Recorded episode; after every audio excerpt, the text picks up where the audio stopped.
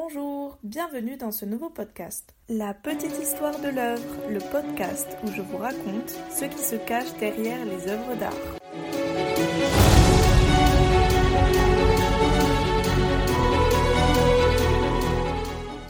Aujourd'hui, nous allons parler de l'histoire qui se cache derrière l'œuvre Femme de Tahiti. Vous pouvez désormais consulter cette œuvre ainsi que toutes celles des autres épisodes sur le compte Instagram de La petite histoire de l'œuvre qui porte le même nom. Il s'agit d'une huile sur toile réalisée par Paul Gauguin en 1891.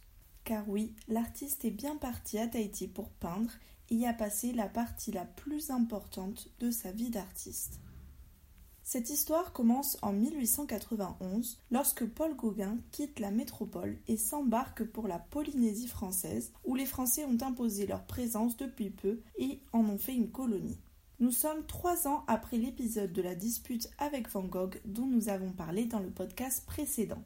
Alors si vous ne l'avez pas encore écouté, je vous invite à le faire. Le peintre est ruiné, mais il a réussi à vendre deux de ses peintures et profite de cet argent pour se payer le voyage, sans intention de retour. En partant pour cette nouvelle destination, il espère fuir la civilisation occidentale ainsi que les conventions et artifices qui l'accompagnent. Depuis ses années au Pérou, pays dont sa mère est originaire, la passion pour les voyages et la découverte de nouveaux endroits ne l'a jamais quitté. Plus tard, il s'est engagé dans la marine marchande et a voyagé dans beaucoup d'endroits comme au Brésil, au Chili, en Martinique ou au Panama, où il aida d'ailleurs à construire le fameux canal de Panama. Cette fois, il part à la recherche de nouvelles couleurs, de nature vierge et de l'idéal de vie sauvage. Il devait initialement partir accompagné de ses apprentis de l'école de peinture de Pont-Aven dans le but de créer un atelier d'artistes au bout du monde. Il a ensuite essayé de convaincre sa femme et leurs cinq enfants de l'accompagner, mais sans succès. Au final, il part donc seul. Et après un long périple de plusieurs mois en bateau, il arrive enfin à Tahiti, dans la ville de Papeete.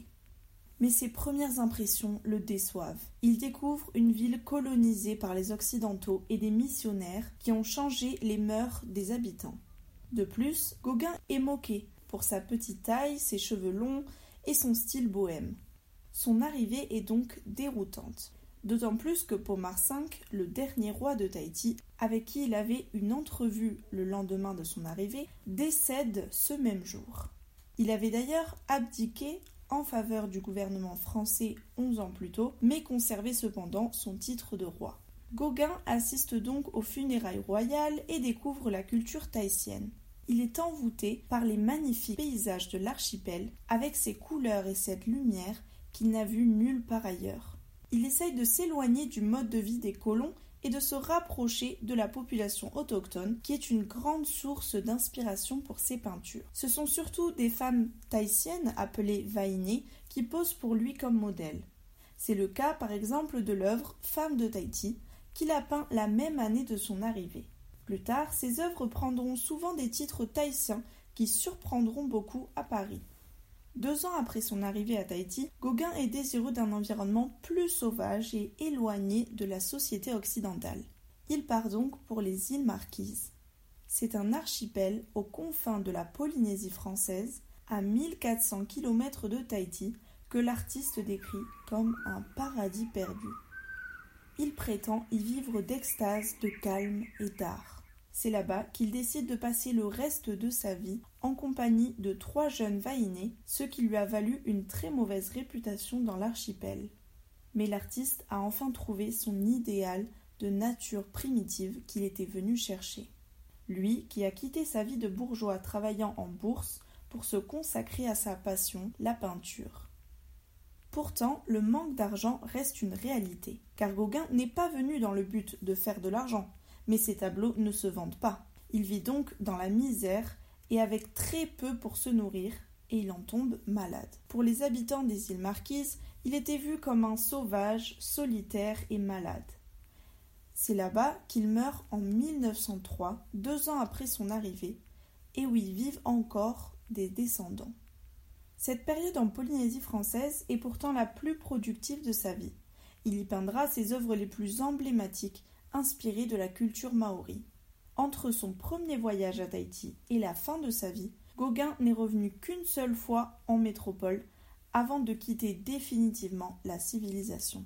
Les femmes de Tahiti représentent l'invitation au voyage et surtout le vif intérêt de Paul Gauguin pour la culture maori et la beauté sauvage de ces îles polynésiennes perdues dans le Pacifique. Vous pouvez aujourd'hui l'admirer au musée d'Orsay à Paris. Comme son ami Van Gogh, Gauguin est un des maîtres du post-impressionnisme et ne connut pas le succès de son vivant.